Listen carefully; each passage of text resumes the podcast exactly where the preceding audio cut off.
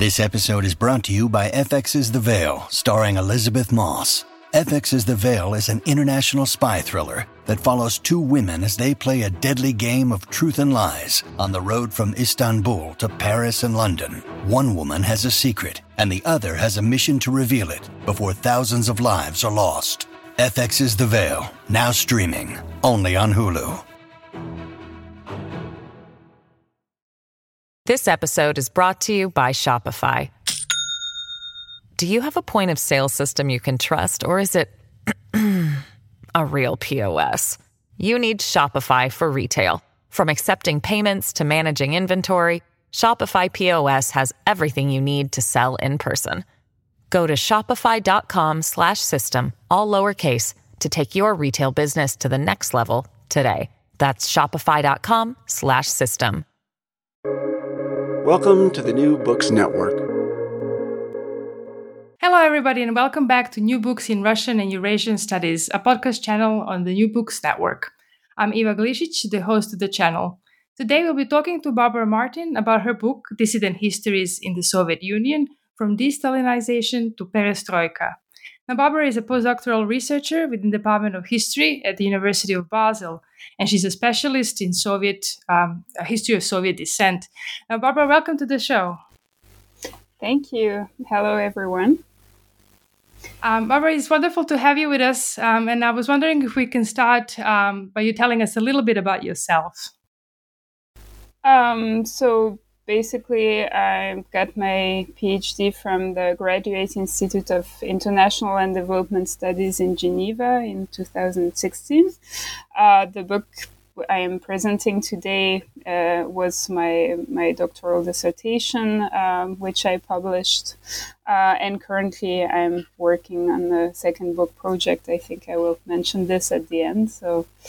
Um, so my interest is generally in the in the history of Soviet descent, um, and currently also the, the the history of religion in the late Soviet Union. Fantastic. Um, and maybe we can start by um, just exploring a little bit this history of Soviet descent, and um, you can tell us um, how you became interested in this topic, um, and especially in this topic of how Soviet dissent uh, manifested itself in the domain of historical research and writing. Well, um, this uh, came about because I um, I did I, I wrote my um, my master thesis on the the memory of um, of Stalin era repression. Uh, my my. Thesis was um, on the history of the the memory of the Holodomor, this man-made famine in Ukraine, um, and I was interested in uh, how it played in the relationship between uh, Russia and Ukraine. So in in post uh, in post-Soviet times, um, and this um, drew me to the question of how this uh, this. very important period, uh, historical period um, of the, the Soviet Union, this uh, this history of Soviet repression was remembered already in Soviet times. I knew that um, Nikita Khrushchev had denounced Stalin's crimes at the twentieth Party Congress in nineteen fifty-six, and I was interested in what had been the reactions to this uh, to this secret speech um, in the nineteen sixties, nineteen seventies. And of course, here, um, the most important work, which um, I'm sure all of you know about, is the Gulag Archipelago by Alexander Solzhenitsyn, uh, which was published in nineteen seventy-three in the West, and which was such an important work in revealing the, the history of Stalin-era repression, the Gulag. Um, and so I started out with this uh, quite superficial knowledge about this period, and I started uh, looking at uh, other authors who uh, had published on these themes and who were um, working from within the Soviet Union. Uh, so this is how it all started out. Right, interesting.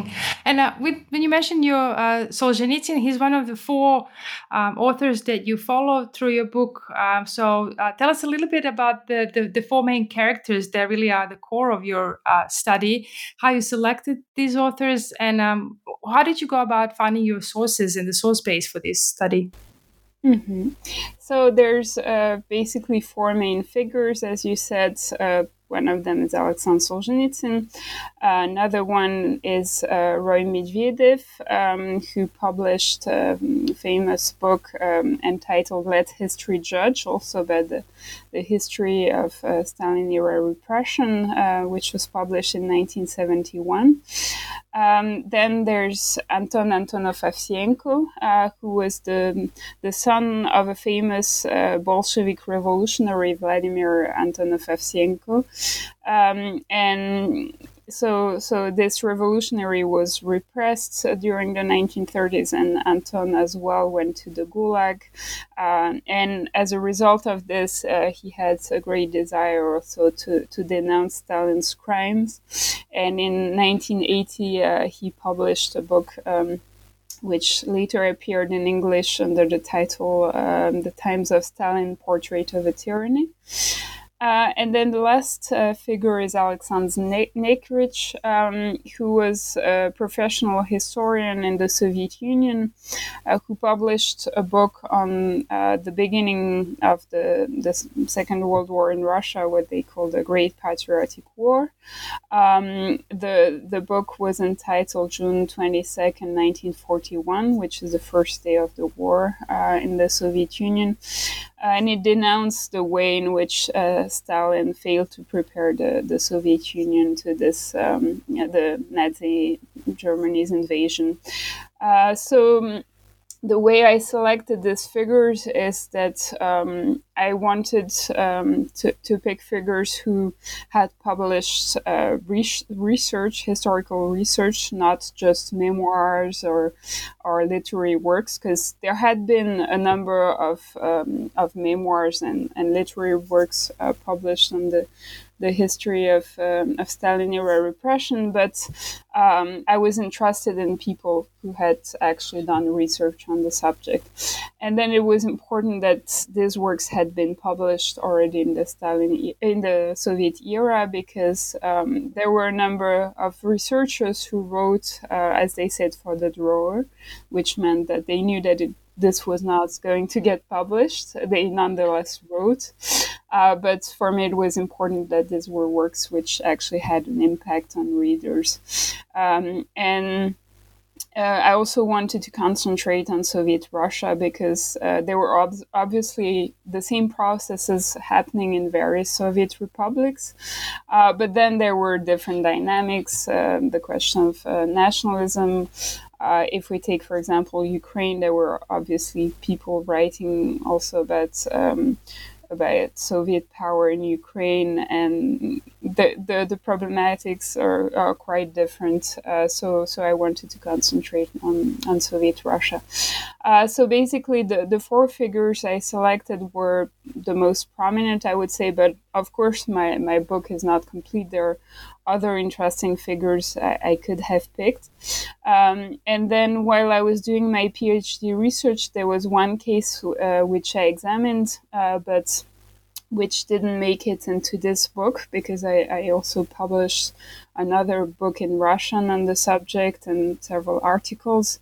And this is the historical collection Pamyat, uh, which was um, a kind of, of journal. There were five issues of which uh, which were published in the late seventies and early eighties um, by, by a group of, of young uh, amateur historians. Uh, and so, yeah, this book was published in Russian in two thousand seventeen, so I don't really examine this case also, although it's a fascinating one. And concerning the sources that I used, um, so I was um, I was lucky to get access to the personal papers of Roy Medvedev, uh, which is like a huge um, corpus of uh, very different sources. Um, And um, this is in Moscow, and then also the, the papers of Alexander Nekrich, which uh, which are located at the Hoover Institution Archives at Stanford University. This is also a very interesting corpus of sources. Uh, with Anton Antonov-Ovseyenko, uh, he was um, still alive when we met, and although his papers were not at um, a state archive um, uh, could actually stay at his place and, and go through his papers. So this was also an interesting experience. Uh, the the only figure I could not um, really cover extensively with was Alexander Solzhenitsyn, because um, his uh, his personal archive is not open to, to researchers at the moment. Uh, but there were some some published sources that I could use. Uh, Uh, concerning Solzhenitsyn, for example, the, the letters uh, he received when he published uh, his first literary work, One Day in the Life of Ivan Denisovich. These are letters which are important for the publication of the, the Gulag Archipelago, because um, after this first publication, Uh, in nineteen sixty-two, uh, he received hundreds of letters from people throughout the country, because he was the first person to, to speak about repression um, in in um, in literature, and and these letters. Um, There, there were letters of, of former um, Gulag prisoners who told him about their experience. So uh, this was an important source for him for the Gulag Archipelago, and and these letters were in part published. Um, so um, these various materials, and then there were also um, the the archives um, the, of um, Samizdat material. Samizdat is basically in the in the Soviet era. Um, this kind of um, uncensored um, network of, of um, distribution, so to say, of, of uh, various uh, uh, texts. Um, so when people would actually reproduce on, on their typewriters texts that they like and make several copies, which they would distribute to other people. So there are uh, archival repositories of the Samizdat texts um, in, in Budapest at the Open Society Archive, and also in Bremen in Germany. Uh, so basically, th- these are uh, the materials that I used. Yeah, that's fascinating. That's a very uh, wide range of, of sources uh, and very different entry points into the story of these four um, uh, history writers. Um, now, I'm interested in your discussion of um, dissent histories begins with uh, Nikita Khrushchev's famous speech at the twentieth Congress um, of the Communist Party in nineteen fifty-six. This is the famous speech, right, that where he denounces Stalin, the cult of personality, um, and the crimes that Stalin committed. Um, I was wondering if you can tell us about the subsequent process of de-Stalinization um, and the impact that this had on history writing and history scholarship uh, in the Soviet Union. Uh, yes, so the secret speech was a very important moment. Um, it doesn't mean that the Soviet people didn't know anything about repression. Quite a lot uh, of them had uh, relatives who had been arrested, um, some of them who had died in the Gulag or been, been shot. Uh, but um, every one of them thought that this was an individual mistake, and no one had an idea of the whole scale of, of this terror. And even Nikita Khrushchev um, said that he, he didn't realize um, Uh, the the whole scale of this uh, until he actually um, asked uh, uh, people to do research on this for, for the secret speech. And so this is called a secret speech, but it actually wasn't um, really secret, because it was first read um, during a, a closed session at the, the twentieth Party Congress, but then it was read throughout the country in various uh, party meetings, um, uh, also in work collectives, um, in the uh, com- uh, communist youth uh, meetings as well. So it means that there were millions of people who actually heard about it, or either heard the speech itself or heard that um, there had been such a speech. Um, and um, by the way, um, there's a, an interesting book um, by Kathleen Smith um, entitled nineteen fifty-six, uh, Summer nineteen fifty-six, which um, says the, um, it tells the story of the, the year nineteen sixty-six. fifty-six um, and the the whole um, discussions throughout the country that this raised. Um, and it raised obviously a lot of turmoil, and the, the Soviet leadership didn't really know what to do with this um, because um, they didn't want uh, the Soviet people to uh, to start revolting. And um, so so it was really, Khrushchev had opened the, the Pandora's box uh, with this secret speech, and then they tried to close it again. Um, so there was... Uh, between nineteen fifty-six and nineteen sixty-one, there were uh, as there was a succession of uh, thaws and freezes, um, and in historical writing, um, this was complicated for historians because uh, some of them tried um, to to use this this new uh, freedom to speak about new new topics, but um, there were also Uh, repressions against those who were too bold. Uh, so, for example, um, Eduard Borjalov, who was the deputy editor-in-chief of Voprosy Istorii, uh, Questions of History, a famous uh, ju- historical journal, um, tried to stimulate the participation of readers with conferences and tried to open open up new themes. Um, and then he was criticized at the highest level in the Central Committee of the party, um, and for for these discussions, um, and and he was dismissed. So uh, this discussion was quite quickly closed, and then uh, things changed only after the twenty-second Party Congress in nineteen sixty-one, when this time uh, the the denunciation of Stalin was public uh, for the first time, um, which means that Uh, all the, the speeches at the Congress uh, were published in the press. And then there was this very symbolical gesture uh, that um, Stalin's body, which um, was um, in, in this mausoleum on Red Square, along with uh, Lenin's body, was actually removed from the mausoleum and reburied by the Kremlin wall. Uh, so this really showed that he was no longer this uh, sacred figure. And after this, we have uh, the beginning of um, a short-lived wave of publication uh, of anti-Stalinist works, uh, especially literary works. Uh, and this starts uh, with uh, One Day in the Life of Ivan Denisovich by uh, Solzhenitsyn, as I mentioned.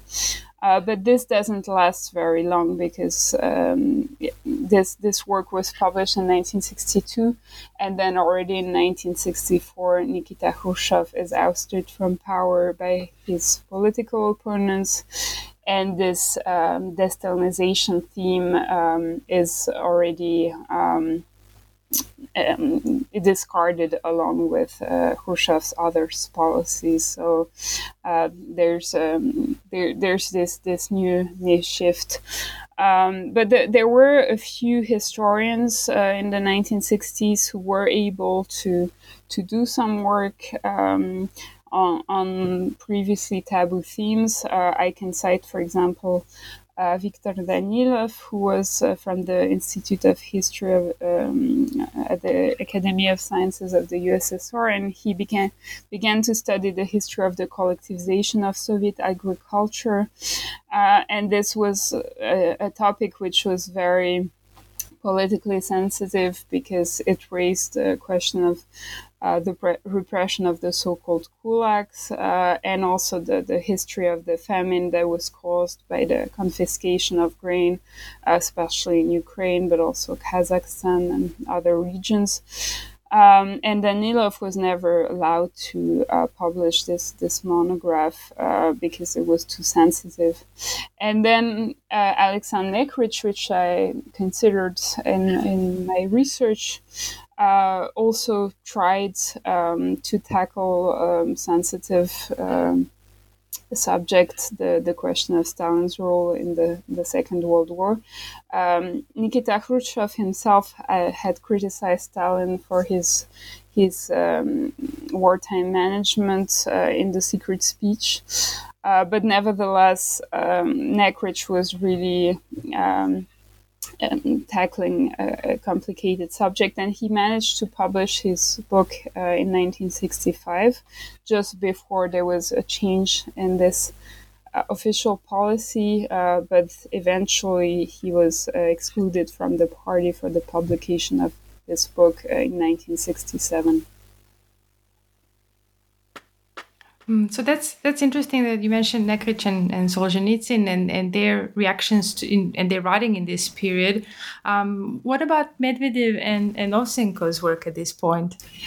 Yes, so um, I mentioned the professional historians, but um, then there were also people who were not professionals who started writing on this uh, this theme of Stalinism, um, Stalin-era repression.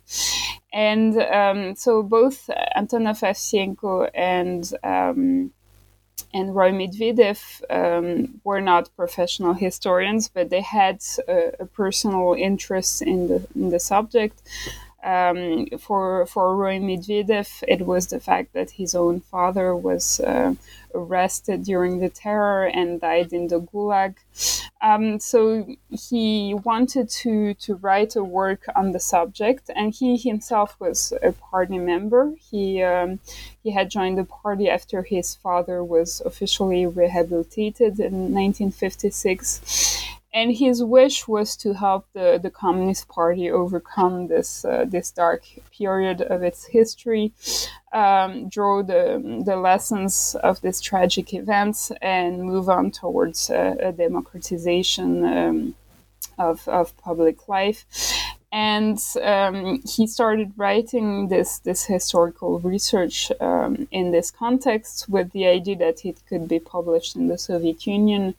Uh, he even showed it um, to several um, secretaries of the Central Committee. Uh, one of them was even Yuri Andropov, who would later uh, later on become first head of the K G B and ultimately the General Secretary of the Soviet Union. Um, and at first, before Khrushchev was ousted from power, there were some quite positive reactions to this research. Um, but things uh, also changed after after nineteen sixty-five uh, for Medvedev, who was ultimately um, also excluded from the party and ended up publishing his work in the West in nineteen seventy-one. Uh, and for Antonov-Ovseyenko, there was um, also a similar process. First, um, he tried to work within the system. Uh, he he was interested, obviously, in his father's figure because uh, Vladimir An- Antonov-Ovseyenko was this very um, iconical figure who had Um, arrested the um, the provisional government in the um, during the, the October Revolution. Um, this this very charismatic uh, figure. So um, for for him, it was really important to rehabilitate his father publicly, and he published first this biography of the, his father in also in nineteen sixty-five. But he was disappointed by the, the reactions to this work.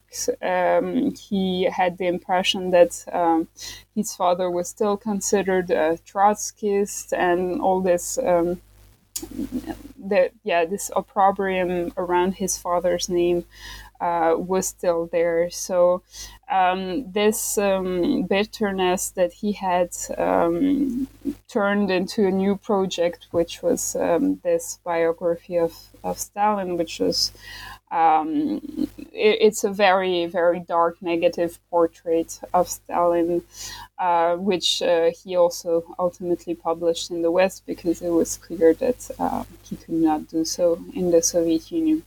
And then if we take Alexander Solzhenitsyn, he also started by publishing officially uh, One Day in the Life of Ivan Denisovich, uh, but he he encountered also um, this negative reactions. First, um, he was acclaimed as like this new um, th- this new famous author whose works were were extremely popular.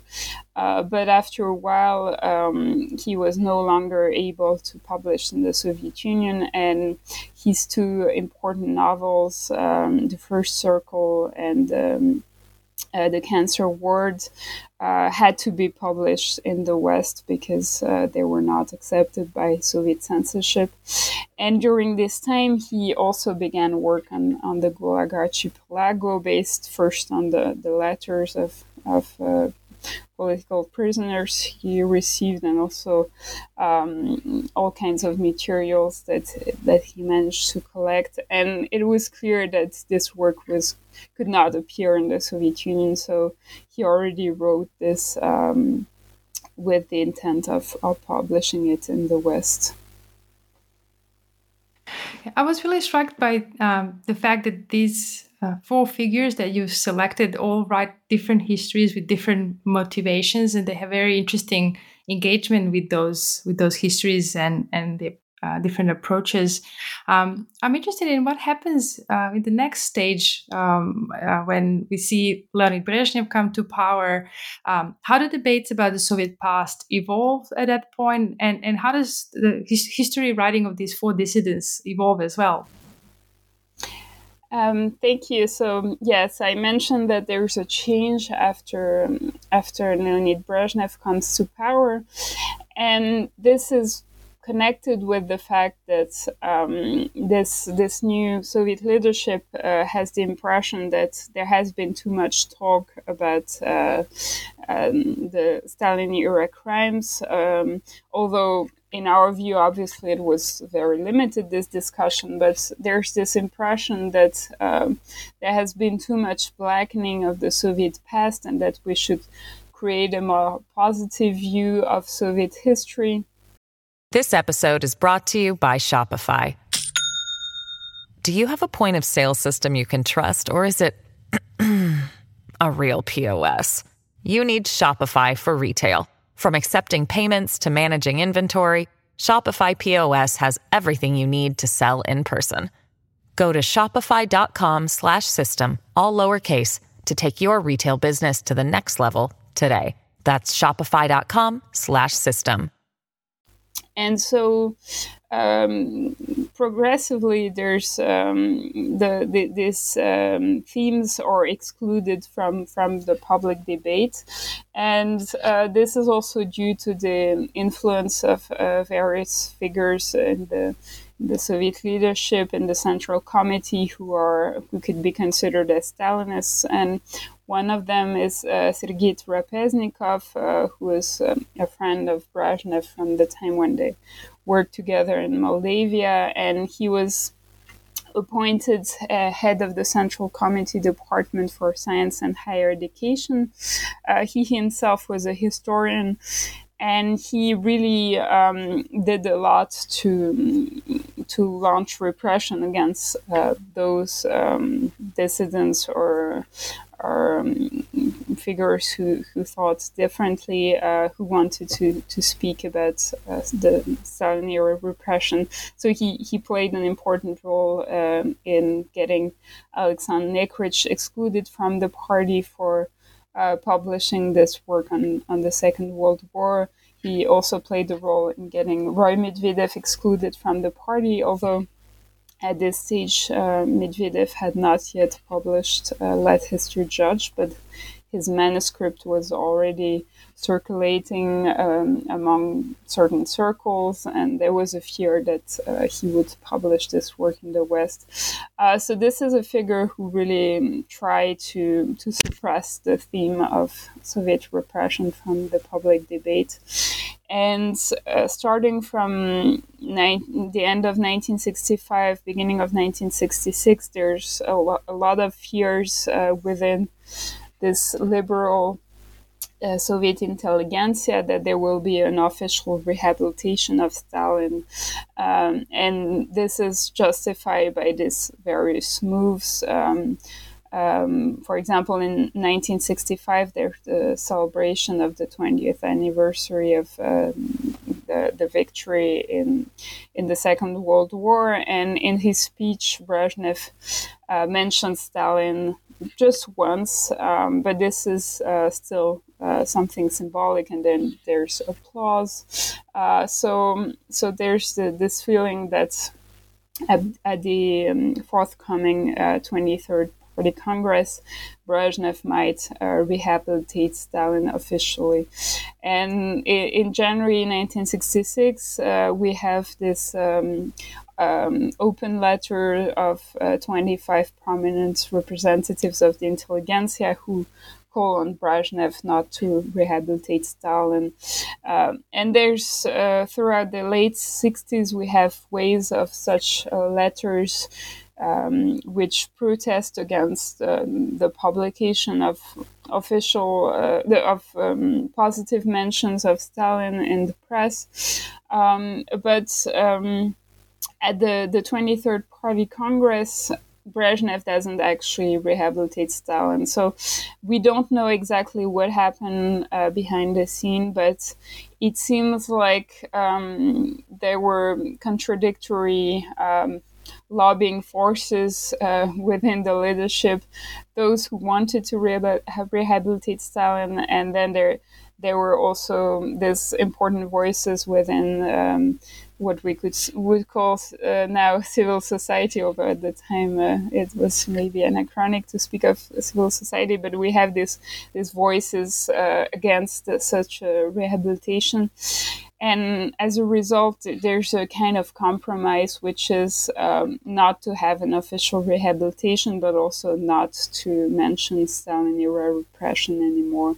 And this is basically the the kind of uh, compromise we have uh, during the the Brezhnev era. Um, this is also uh, in nineteen sixty-nine, for example. It's, there's the um, um, ninetieth anniversary of um, Joseph Stalin's birth, and there's a lot of um, positive publications about him in the in the press by by various uh, various people, memoirs, et cetera, uh, which also again raises a lot of um, of worries uh, that um, concerns that he might be rehabilitated.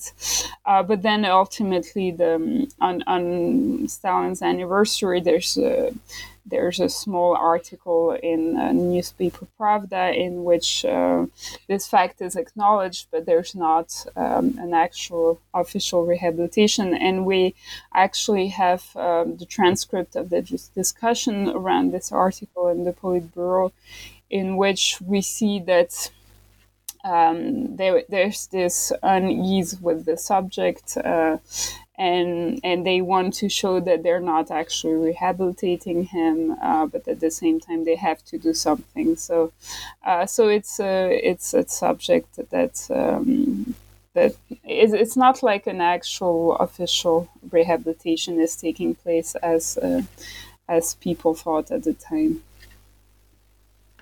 Right, and at this point in time, um, during uh, that is Brezhnev uh, era, what are uh, the works that are most well known by the four authors that you look into, um, whether within Soviet Union itself or abroad? Um, you mean the works by this these authors? Yeah, what I guess I'm interested. What are some of the recognizable works and topics that they are working on at this point in time? Um.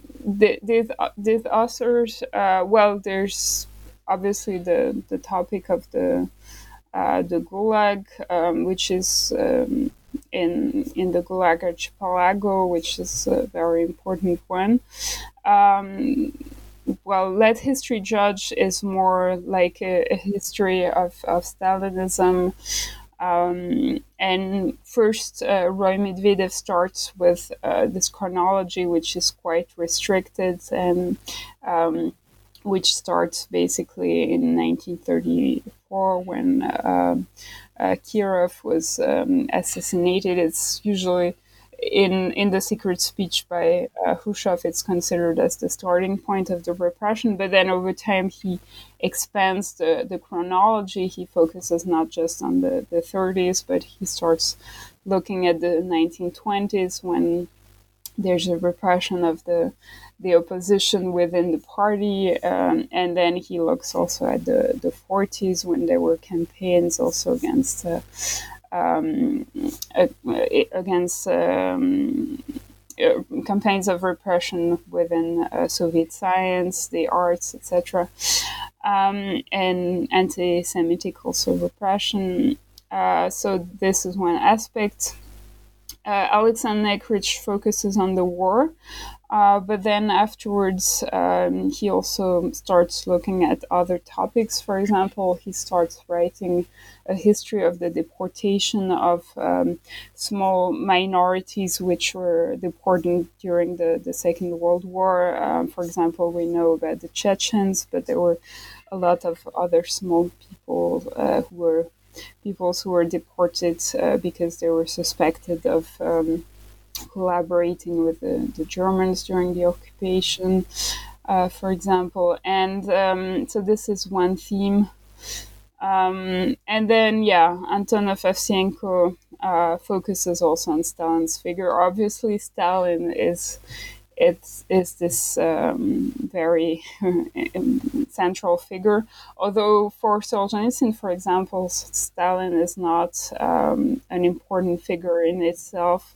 Uh, he considers that the whole regime is criminal, uh, and um, he considers that Stalin was only working into, in the footsteps of Lenin. Uh, it's just a continuation of what had started right after the, the October Revolution.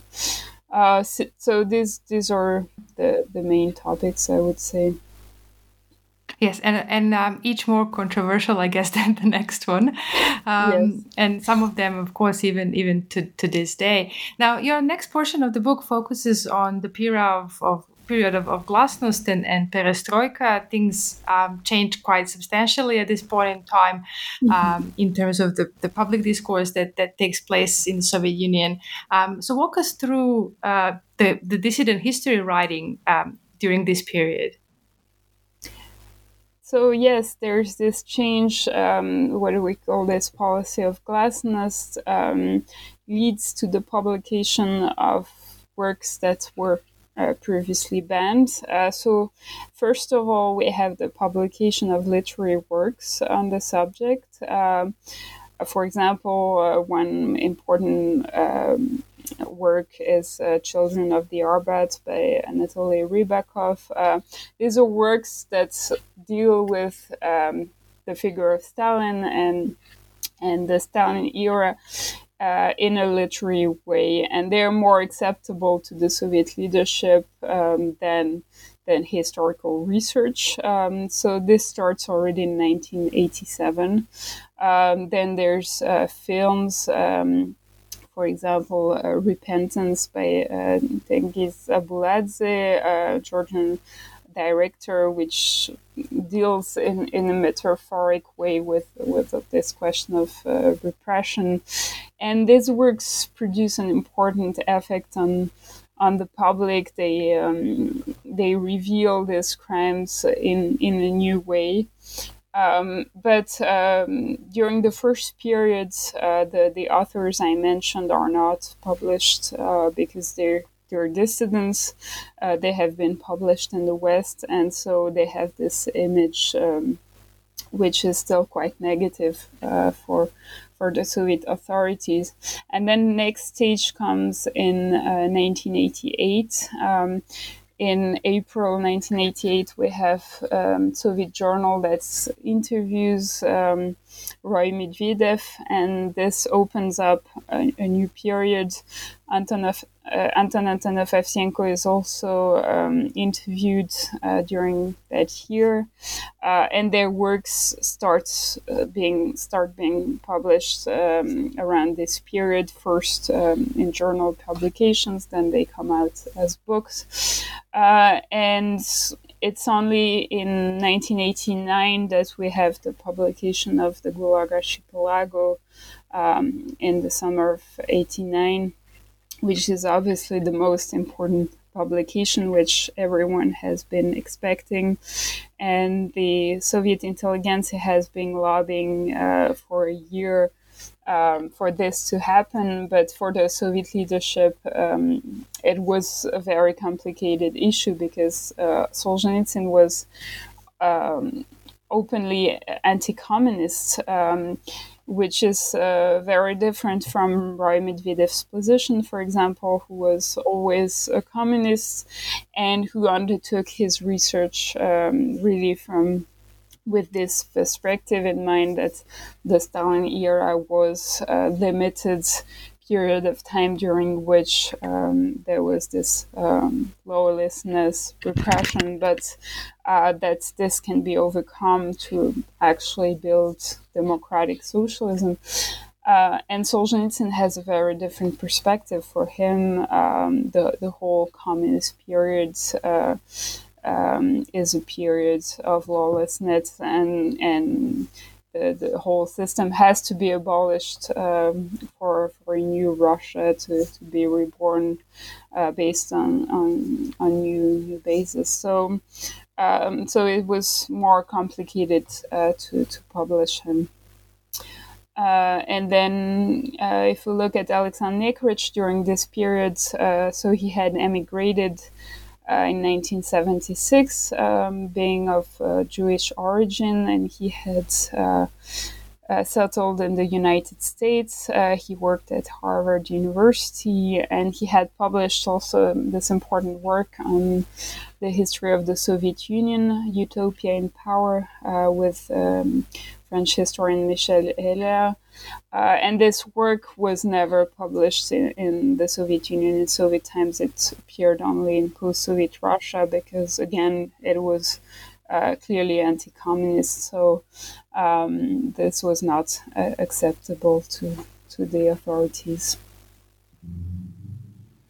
Yeah, I think it's um, you're interesting the way that your book shows that this is not, and emphasizes really that this is not a unified block in terms of this dissent, but rather that they're within these um, dissident history writing, they're writing their very different positions and and also the pathways that these authors take. I was very surprised. I think you mentioned at one point that Nekrich also came to Australia at the Australian National University. Is that correct? Um, I don't remember, but um, it yeah, it might be that he traveled. Um, he he traveled to several countries. I, I remember Japan, uh, and I think yeah, they they could have been also Australia, uh, because yeah, he was uh, he yeah he did not have like a uh, a stable position. He had to live off mm. grants, and so he took uh, invited professorships in various places as well. Yeah, it, it's really interesting to see the sort of global aspect of these dissident, Soviet dissident histories as well that that uh, appears throughout throughout your work. Um, now, uh, one of the very interesting themes that comes through your study is this problem of truthfulness and objectivity in dissident histories. Can you tell us a little bit about the sources that uh, these four authors used to write their histories and write about the Soviet past? Yes, um, so there, there were indeed uh, various uh, political perspectives uh, from from communist to anti-communist, um, and this is obviously natural even in any kind of historical writing. Uh, the author brings his or her perspective, uh, but this is even more so um, in the case I am studying, because these are people who did not even consider that uh, objectivity was something possible, possible or even desirable. Uh, they did not, except for Nekrich, who was a professional historian, the other author authors who were not professionals, and they saw themselves um, also as political actors who had a role to play in ensuring that the history of uh, political repression was not forgotten.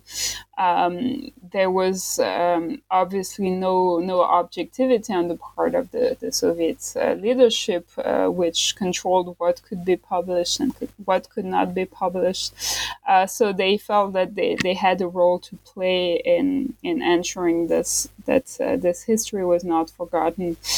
Um, and they had their own uh, perspective also as victims of these repressions, uh, both Alexander Solzhenitsyn and Antonov-Ovseyenko went through the Gulag, uh, eight years for Solzhenitsyn and thirteen years for Antonov-Ovseyenko. So obviously this this has a huge impact, and uh, they did not consider that they can they can speak about these things uh, uh, in an in an objective way. And for them, there was no no such uh, no such goal.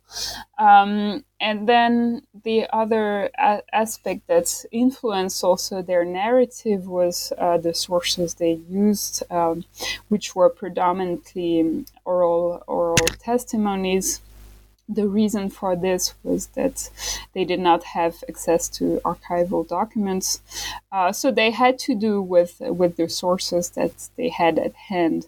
Um, I mentioned the letters of, of political prisoners that Solzhenitsyn received, uh, and in the case of Roy Medvedev of, or Antonov-Ovseyenko, these were also oral testimonies, uh, primarily of old party members, old Bolsheviks who had um, been participants um, of the October Revolution, the Civil War, and who had occupied um, high functions uh, be- within the, the party apparatus, and who had later been repressed uh, in the Stalin era. Um, and these were, were key witnesses who could say a lot about uh, the whole functioning of the party machine under Stalin.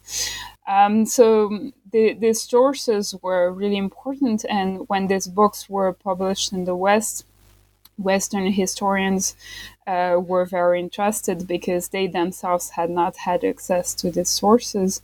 Uh, but the, this raised also the question of the, the truthfulness of these testimonies, because um, historians who work with oral history know that um, this can be a very unreliable source.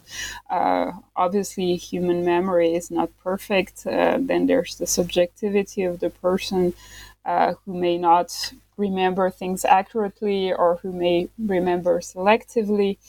So for the historian who uses uh, such sources, it's always a challenge to tell um, the truth from from the rest. Um, so there were a lot of criticism when these works were published during Perestroika about mistakes, um, and I think this is unavoidable in any kind of historical work, but this was even more so in the context in which these works were written.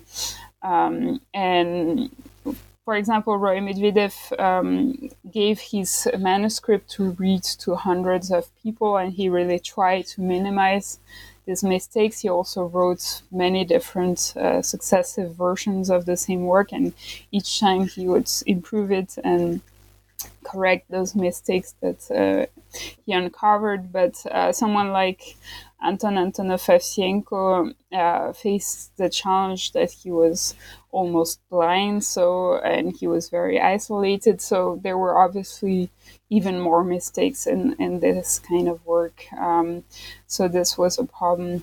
And yeah, in terms of the sources that they used, um, apart from, from oral testimonies, we can also mentioned the um, official publication newspaper cuttings. Uh, there had been work, not not works, but um, articles published. Um, um, for example, obituaries of of uh, well, not not obituaries, but um, commemorative articles on on. different party figures, uh, which had been published during the, the thaw before, while well, Khrushchev was still in power. And Roy Medvedev, for example, worked a lot of, with this, um, these articles, uh, collecting this material. Um, so, so there were there were some sources they could use uh, use, although they were quite limited. Uh, and, and in relation to that, and you've already touched a little bit uh, on this um, in your in your talk, but um, I was wondering whether there is a difference, or how would you explain the difference between writing about Soviet history in, in the country, within Soviet Union, and in exile? Um, so, yes, in my work, I um, I look at um, the case uh, of Roy Medvedev, who remained in the Soviet Union for his whole career. um, what I call inner immigration, because uh, he was a dissident and he published his works in the West, uh, but at the same time, he lived in the Soviet Union. And then there's the the counterpoint, which is the case of Aleksandr Nekrich, who, who chose emigration in the nineteen seventy-six and continued um, his historical writing in the West. So it's interesting, of course, to compare these two perspectives. And of course, um, this was a very different position. Um, Roy Medvedev, who remained in the Soviet Union, um, had the constraint that he he risked uh, imprisonment uh, any time if he wrote something that was um, too sensitive. And we can see that um, Alexander Solzhenitsyn, when he published the Gulag Archipelago, he was almost immediately arrested, and they um, they sent him on a plane to to Germany. So he was um, he found himself in exile against his own will. Um, so Roy Medvedev really wanted to avoid such a fate. He wanted to be able to remain in the Soviet Union and to continue his work, and this meant that um, to a certain extent um, there was a degree of self-censorship. Um, although he didn't admitted it fully. Um, for example, he told me that he wouldn't criticize those leaders who were currently in power. Um, and this this was a strategic way of avoiding of avoiding repression. Uh, for example, he he published a book on a biography of Brezhnev, but only after Brezhnev had died. Um, and he published a biography of Khrushchev, but also again uh, when Khrushchev was no longer in power. Uh, so so there was this degree of adaptation um, to the, the context of possible repression. And this allowed Roy Medvedev to to remain um, in in liberty. He was not arrested, although he suffered various forms of um, of threats and and pressure. Um, had several house searches and uh, was warned several times um, to work his uh, to to stop his um, so-called anti-Soviet activities. Uh, but he was able to continue working. And if we look at Alexander Nekrich in the West, he emigrated because um, in, in the Soviet Union he could no longer publish his work, and the choice of emigration was the choice to continue his career, and he had much more liberty. Uh, but uh, at the same time, um, of course, being isolated uh, from, from the country you're writing about uh, is also a different kind of challenge. And uh, and he faced the, the material difficulties of being this this emigre scholar uh, who had to to find grants to fund his research, and uh, Uh, he had to forsake the the comfort that he had mm-hmm. as an official historian in the Soviet Union. Yeah, one of the things that I would, was wondering if um, you came across any kind of big surprises during your research, whether it's in terms of sources or, or conclusions that you came to in, in writing your book.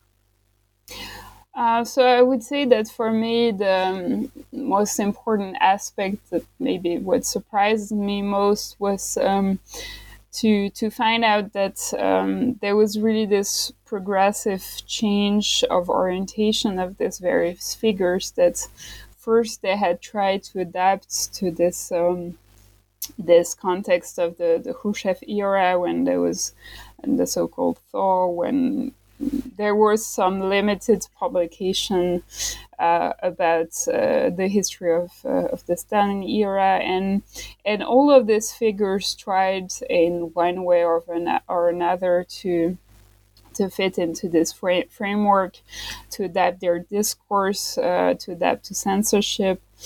Um, and then, then there was this slow evolution, and the, ultimately the decision to publish in the West, uh, which did not come about easily.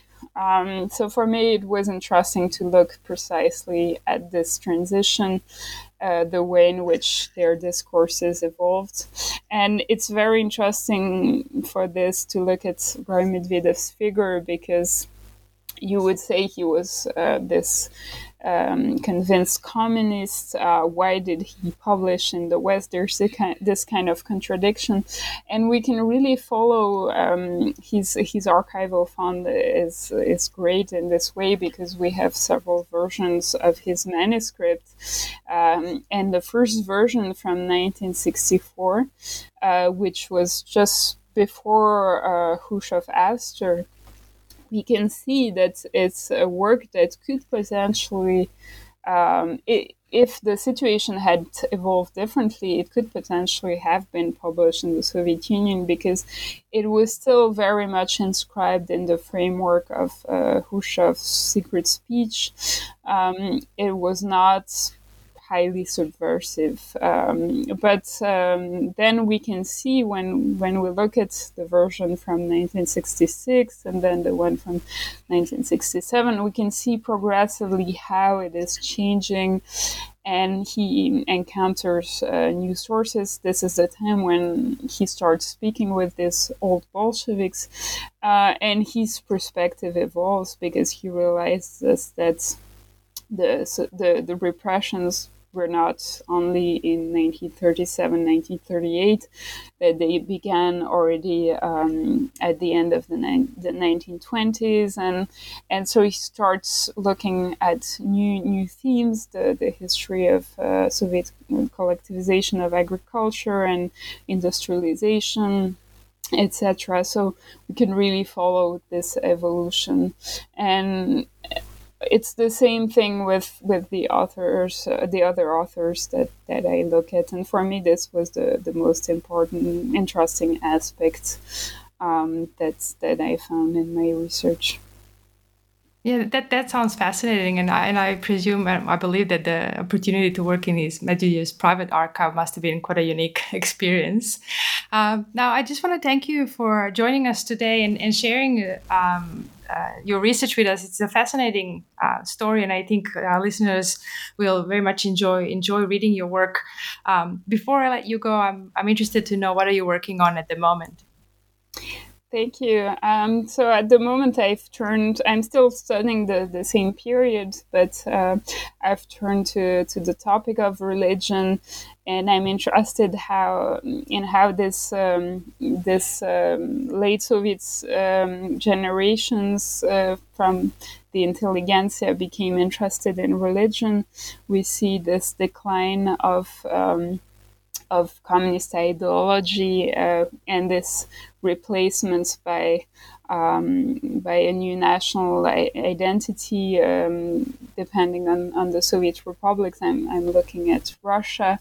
Uh, so this is the, the Russian national identity. And in this connection, the um, this interest in, in religion, um, Russian Orthodoxy. So so I, I follow this change uh, from the nineteen seventies to the nineteen nineties.